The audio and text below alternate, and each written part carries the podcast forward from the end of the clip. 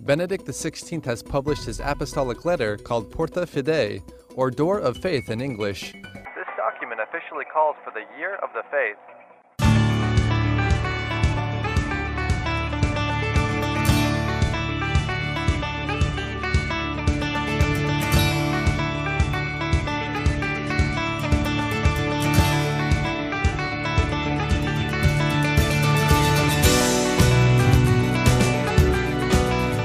Hello, thank you for joining us for Porta Fidei, the show that seeks to observe the year of faith. Of course, this is the 50th anniversary of the Second Vatican Council and the 20th anniversary of the Catechism of the Catholic Church. Our show, Porta Fidei, is an exploration of the Catechism of the Catholic Church and parts of it that relate to faith. I'm Father Jeff Kirby. And I'm Valerie Soup. And again, you joined us for Porta Fidei. On our last show, we started talking about the stages of revelation, how God reveals himself to us gradually, and we go back and look at the history starting from creation, moving on up, and just how God slowly reveals himself to his people. And then we'll see that he goes through these stages of covenant. So we're going to just pick right back up where we left off. We started talking about creation, and this week we're going to jump right into number 55 of the Catechism in the Catholic Church. Oh, yes, Valerie. And I'll tell you, last show, uh, I, I hope our listeners were able to catch us. If not, of course, you can uh, catch it on the uh, website, CatholicRadioInSC.com. That again, CatholicRadioInSC.com. And you can catch our last week's show, of course, because last week, as you mentioned, Valerie, we started talking about this divine pedagogy. Yes. God love that expression. Of course, the Catechism taking that from uh, St. Paul. And if I can just start, as you said, right into number 55 of the Catechism of the Catholic Church. And that number reads The revelation was not broken off by our first parent sin. After the fall, God buoyed them up with the hope of salvation by promising redemption, and he has never ceased to show his solicitude for the human race. For he wishes to give eternal life to all those who seek salvation by patience and well doing. And then, of course, we have a, a, great quote there from Eucharistic Prayer number four, which reads Even when he disobeyed you and lost your friendship, you did not abandon him to the power of death. Again and again, you offered a covenant to man. Well, there's number 55 of the Catechism again, I'm just struck by God, our good and loving Father, who never gives up on us. Is saying, even after the fall, even after original sin of Adam and Eve, He did not abandon us. I love this image that He buoyed them up with the hope of salvation. Of course, we know in Genesis, right after the fall, then we have what we call the proto gospel, where He gives us that promise of a Savior right away. I particularly like that word uh, in number 55 uh, here in the Catechism when it says that he has, that God has a solicitude mm. for the human race. And that just summarizes, I think, a lot of what you're expressing that, that God's not going anywhere. Yeah. You know, we, we've offended him and our original parents offended him and, and he would have cause to just wipe us out, you know, and love upon love, glory upon glory, that, that God's not going anywhere in our last show, we spoke about just that.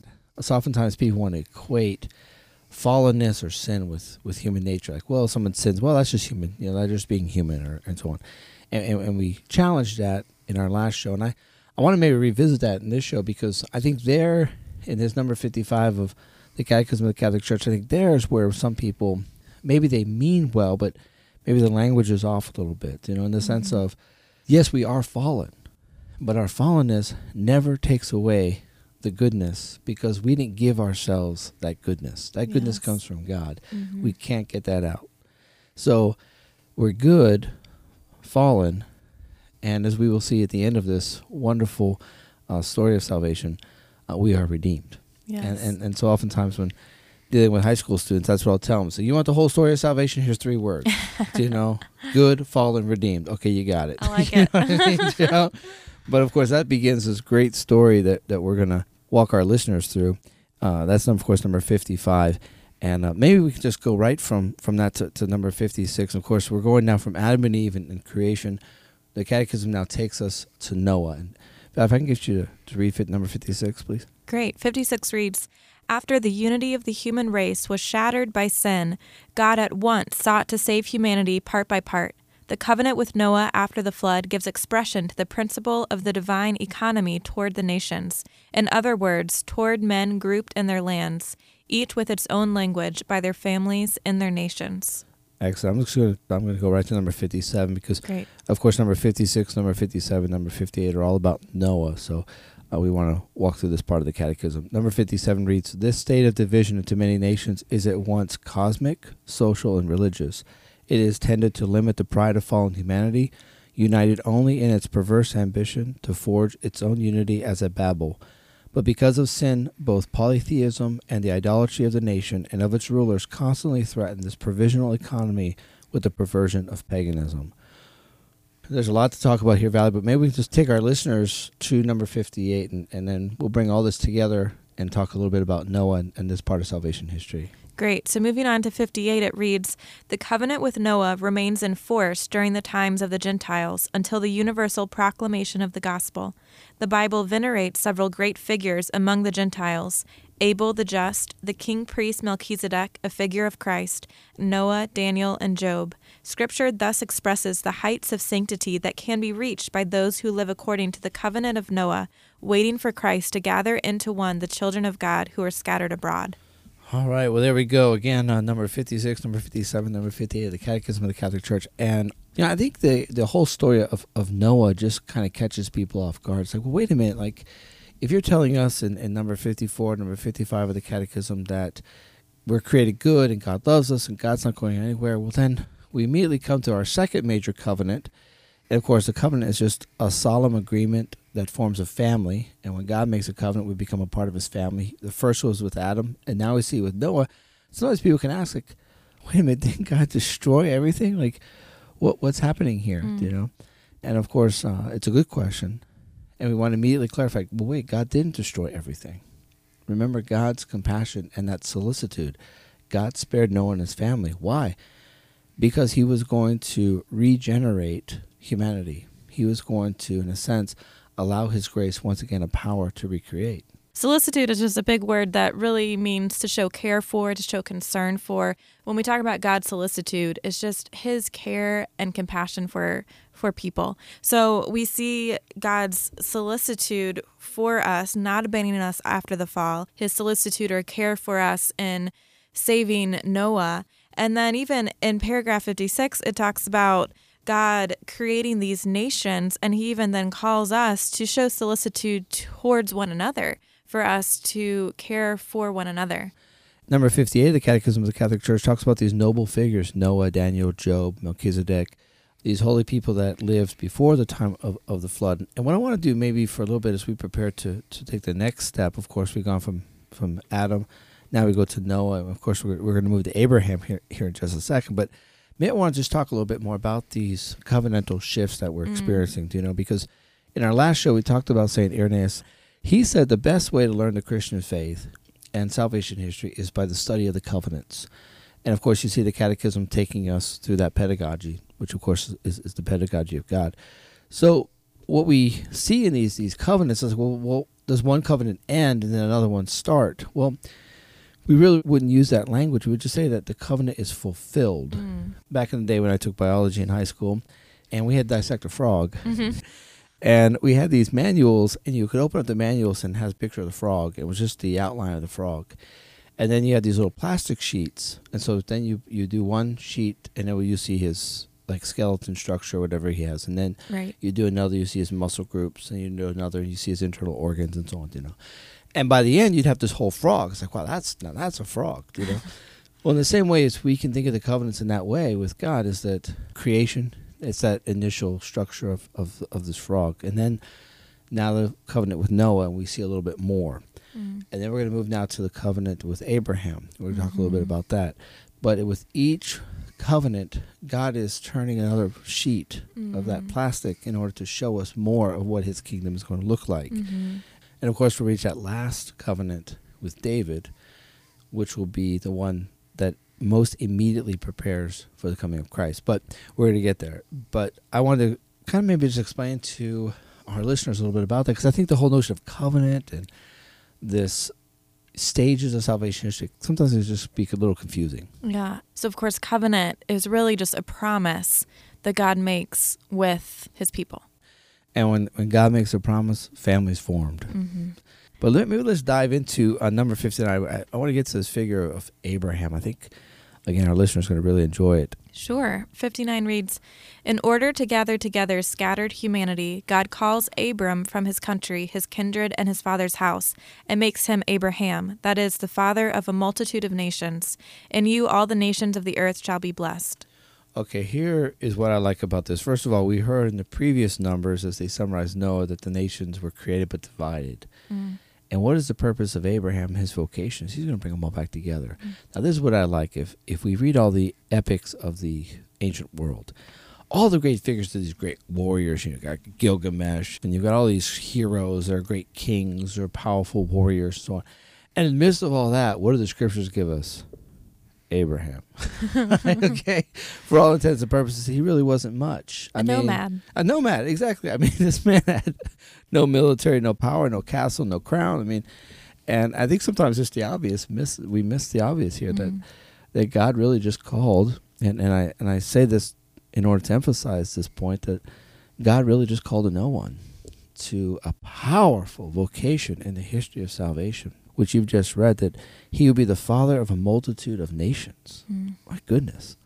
I want to take us to, to number 60. That the Catechism of the Catholic Church reads The people descended from Abraham would be the trustees of the promise made to the patriarchs, the chosen people, called to prepare for that day when God would gather all his children into the unity of the church.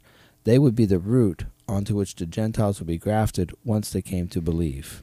Mm. And number 61 is really short, so let me just throw that in there real quick. Number 61, the Catechism reads The patriarchs, prophets, and certain other Old Testament figures have been and always will be honored as saints in all the church's liturgical traditions. So let's just jump back to number 60 about this trustees of the promise. Gosh, Father, and when I hear that, it reminds me of St. Paul, who, of course, would tell us that we are all children of Abraham in faith. And you are listening to Porta Fidei, a show that honors the year of faith declared by our Holy Father. We thank you for joining us. You know, Valerie, I want to jump back to, to number 59 and, and just really just kind of develop this figure of Abraham. You know, there are some people that, that question whether Abraham was actually a historical person, and, and of course, evidence uh, proves contrary. So we know he was real. We know that here's this figure in the ancient world. The Catechism tells us that he is given a special vocation and he is taken from his country. He takes his kindred. He leaves his father's house, and sometimes just intrigued by not only this person but also this amazing story that Genesis Mhm. tells us. Yes, I think just his faith is amazing. Of course, we know St. Paul will later talk to us about Abraham, and that even the, the author of the Hebrews will look at the figure of Abraham as just the model of faith, that he would trust God enough to leave everything he knows. And he's in his old age. Yes, and of course, this is not a person who grew up knowing about the Old Testament narrative to, to his day, who did not hear about Adam and Eve or the creation account, who did not know the story of Noah and his family, someone who grew up among the Chaldeans, the, Yes. the pagans. Pagans. You know, one time I asked a group of young people, "Where was Abraham from?" And they said, "Um," I said, "No, Ur." of course, that was his hometown, Ur. Okay, but there's a great story told among the rabbis that Abraham, that when he was growing up, his uh, father was actually a maker of idols. Oh, wow. Now, this is not in the scriptures, but this is oral tradition among the Jewish people. And one time his father was away, and he asked Abraham to, Abram, of course, he later becomes Abraham, to watch the store. And basically, Abraham goes in, and all of the idols are facing on the floor. His father comes back and is very upset because he thinks that Abram has done this. And he says, What are you doing? This is how we make our livelihood. He said, Father, I didn't do this. And so they fix all the idols and so on. And then later, uh, his father's away again, happens again. His father comes home, is furious. And then Abram is caught in prayer about this. And God speaks to him and says, You know, I am the God not of wood, you know, or of stone, but the living God, and I will prepare you for my mission. Wow. So again, it's not in the, the scriptures, but an oral tradition told among uh, Jewish people to this day about this figure of Abraham. But Mm. otherwise, yes, like he did not grow up in you know Jewish culture or in the the culture of the Old Testament. Yet called, and he's dropped everything, sacrificed everything, and he went. And he went with a promise Mm. that he'd have a firstborn son, which he did not have fulfilled until 20 years after he left Ur. Which again, faith upon faith, Uh, powerful, powerful stuff. But then we get to this number 60. So we have this figure of Abraham. And then we're told that Abraham and those who follow him will be and were the trustees of the promise made to the patriarchs. And what was that promise? And you spoke about that earlier, Valerie. That's the promise of a savior.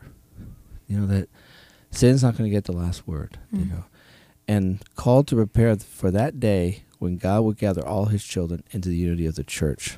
Of course, for us looking back at history, we just have this wonderful vantage point to look back and see God's hand in all of it called to prepare for that day when God will gather all his children in the unity of the church. I'm like, I bet they didn't think it would take that long. This is a long period of time and all the preparations um, that went into this to prepare for that day and how exciting it is that we are living in that day. God has gathered us all together into his church, into his bride, the church, the body of Christ. Absolutely. I'll tell you, in, in St. Paul's preaching and he got a few people upset in the Acts of the Apostles because Paul would go so far as to call the church the Israel mm. of God. That all of us, now not only Jewish people, but also the Gentiles, we are the seeds, uh, we are the children of Abraham. Yes. So here's this figure that plays this monumental role. And of course, to our listeners, yes, we now flip another piece of that plastic, and, and we have now Adam and Noah and Abraham and and Valerie. I think you're going to take us to another part of this narrative. Yeah, so we're going to move on to um, numbers 62 through 64, and this is where God is going to form his people Israel. So 62 of the Catechism reads After the patriarchs, God formed Israel as his people by freeing them from slavery in Egypt. He established with them the covenant of Mount Sinai and through Moses gave them his law so that they would recognize him and serve him as the one living and true God, the provident Father and just judge, and so that they would look for the promised Savior. Okay. We, we've got a lot there, don't we? We do. We do. So we have God forming his his people Israel, as it says, freeing them from slavery in Egypt. So we all of course know the story of of Moses and Pharaoh and the plagues and God intervening and freeing his people from the slavery that they knew in Egypt and then leading them in the desert and then establishing with them this covenant on Mount Sinai. Absolutely. And that covenant cannot be underestimated. Of course, this is one of the big ones. If, if we speak of the flow and the stages of, of God's divine pedagogy. And we talk about these different covenants, and again, just these stages. And we talk about Adam, and now we have Noah, and then Abraham. And but now we hit Moses, and we've mm-hmm. got almost like put a star by Moses, you know, because yeah. for 400 years of Egyptian slavery, the Israelites, in a remarkable way, while holding on to aspects of their faith and their understanding of God, we also have to admit there were some compromises. And what's great is, is Scripture scholars tell us that every plague was actually an Egyptian god. Mm. So the Nile was worshipped, the frog was worshipped, the gnat was worshipped. I don't know how you worship a gnat, but they did, right? You know. So in each of the plague, God was actually destroying the false gods of Egypt. Then He called His people out of Egypt, and amazing to most of us because, of course, we read post Leviticus, but up until that time, bloody sacrifices were actually uncommon among the, the Jewish people. Mm. And so God takes him out into the desert. Valerie, it only takes three days to travel from Egypt to the Holy Land. It only takes three days. Okay, God took him the long way around. Someone say, "Why?" Wow. Yeah, took them on the scenic route, and it's like, why would He do that? You know, and of course He did it because once He got him out in the desert, He goes, "Now I want you to sacrifice the bull. I want you to sacrifice the calf." And so, why? Why is He asking His people to do this? Because that's what the Egyptians worshipped, mm. and God was teaching His people as the Catechism tell, tells us, that He is the one living and true God. Mm. I mean, that's amazing, amazing, you know. And, you know, I look at our, our own lives in, in the contemporary world, like, you know, how many false gods do we surround ourselves with? Oh, yeah. You know, like, whether it's power or vanity or sexuality or whatever it might be. Yeah. We can just get so easily intoxicated, you mm. know. And as they tell us in our spiritual tradition, we don't need sand to have a desert. Mm. And sometimes God has to take us out to the desert and kind of call us to sacrifice a few things, you know. But in this figure of Moses and Sinai, like we see that powerful movement of God drawing close, like, and I'm just amazed that people would see God in Moses as the provident Father and just Judge, and so that they would look for the promised Savior. Yes, and that phrase provident father, of course, calls to mind the divine pedagogy that we've been talking about, how God is slowly teaching his children and revealing himself, building these covenants that build on each other and are forming this family and teaching us to look for the promised Savior, preparing us for the Savior, preparing us for the full revelation that will come in the person of Jesus Christ. If you are just tuning in, this is Porta Fidei, the show where we're looking at the Catechism of the Catholic Church. I am Valerie Soup. And Father Jeff Kirby. So, Father, we've been looking at number 62, talking about God forming his people Israel. And maybe we can just go on and look at paragraph 63 and 64 to go into this a little deeper. I agree. And I think we have to go to, to number 63 of the Catechism of the Catholic Church. We've been talking about the different covenants and, and the, the stages of revelation. We have, of course, Adam and Noah, and then we have Abraham and Moses. And traditionally, we would then see David.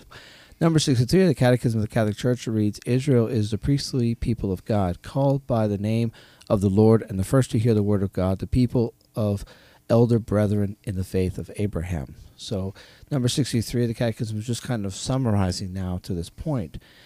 But then it jumps into number 64 in the Catechism of the Catholic Church, which reads Through the prophets, God forms his people in the hope of salvation in the expectation of a new and everlasting covenant intended for all to be written on their hearts. The prophets proclaim a radical redemption of the people of God, purification from all their infidelities, a salvation which will include all the nations. Above all, the poor and humble of the Lord will bear this hope. Such holy women as Sarah, Rebecca, Rachel, Miriam, Deborah, Hannah, Judith, and Esther keep alive the hope of Israel's salvation. The purest figure among them is Mary. So, and that, of course, takes us to the end of the parts of the Catechism of the Catholic Church that we want to speak about in the show. But where's David? I know. I think often, often when we talk about the covenants, you know, we talk about Moses and Israel, but then we talk about David right before we get to Christ. I think the Catechism of the Catholic Church is including David here in the prophets, and it's actually going to talk in detail about David later in the Catechism. Exactly. I think in part four, in regards to the Old Testament prayer, um, but definitely, we want to say that, that David, of course, is included, and, as you're saying, he's included here uh, in Israel. But uh, but I tell you, I think a, a, few people kind of scratched their heads that, that David wouldn't be mentioned. So we we definitely want to let our our listeners know that uh, David's kingdom and his covenant is very important mm. Uh, to this narrative and, and to this pedagogy of God. So with that said, we see in number 64 through the prophets, and of course here uh, David would be included God forms his people in the hope of salvation, in the expectation of a new and everlasting covenant intended for all to be written on their hearts. Mm. And of course, we know where that's leading, don't we? That's leading to, of course, the coming of the Savior in Jesus and the new covenant that he will establish with his church. Well, the fulfillment of that would include an upper room, 12 guys, the Son of God, you know, some bread and some wine, you know. So but that number continues. The prophets proclaim a radical redemption of the people of God, purification of all their infidelities, a salvation which will include all the nations. Mm. Isn't that just beautiful? It is. And I love that the Catechism reminds us that it's a radical redemption because it is a radical idea. When we look at other religions, ours is the only one where God Himself becomes man in mm. order to redeem us.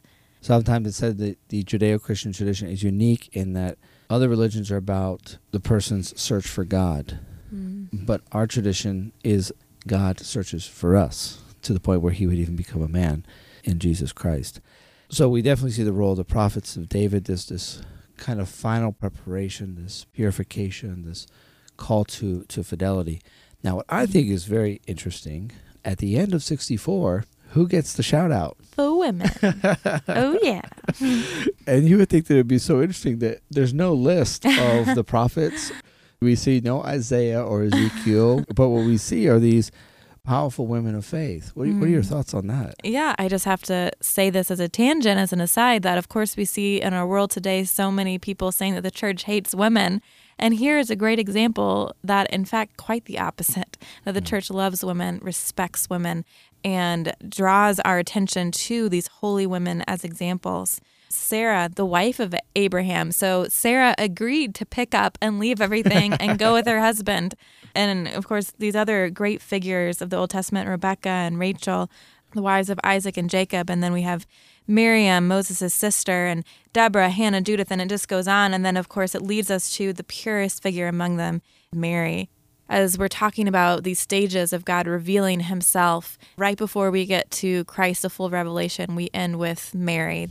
She's really the one who teaches us how to prepare for the coming of the Savior. If all the prophets were calling the people to prepare for the Savior, Mary is the one who most perfectly now teaches us how to welcome Jesus because, of course, she welcomed him in a way that none of us will ever get to experience in welcoming him in her own womb. Yes. And of course, as you're saying, that last figure right before the crescendo, which of course we're going to talk about in our next show, is of course that figure of Mary, who not only is the objective measure Yeah. But as you're describing, is also the subjective measure that here in, in this woman of Nazareth, we see not only the fulfillment of all the covenants, literally enfleshed in her womb, but also the most perfect disciple. Let mm-hmm. it be done unto me according to thy word. Perfect example of the covenants with humanity, but also the response of personal discipleship. We want to thank you for joining us for the show Porta Fidei. I'm Valerie Soup. Father Jeff Kirby, And maybe, Father, if you wouldn't mind closing us in prayer. That'd be great. Let us pray. Heavenly Father, we ask the outpouring of your Holy Spirit. Allow us to understand the incredible patience that you show us as you desire to teach us your ways. We ask that you give us generous hearts, and we ask all this to Christ our Lord. Amen. Amen.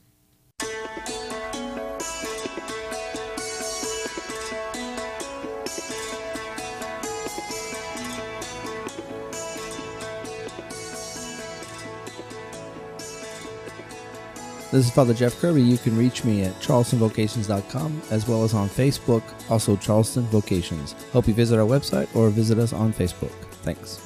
And this is Valerie Soup. You can reach me at the website Catholic Young Adults of SC.com. That's Catholic Young Adults of SC for South Carolina.com. And you can also follow us on Facebook and on Twitter.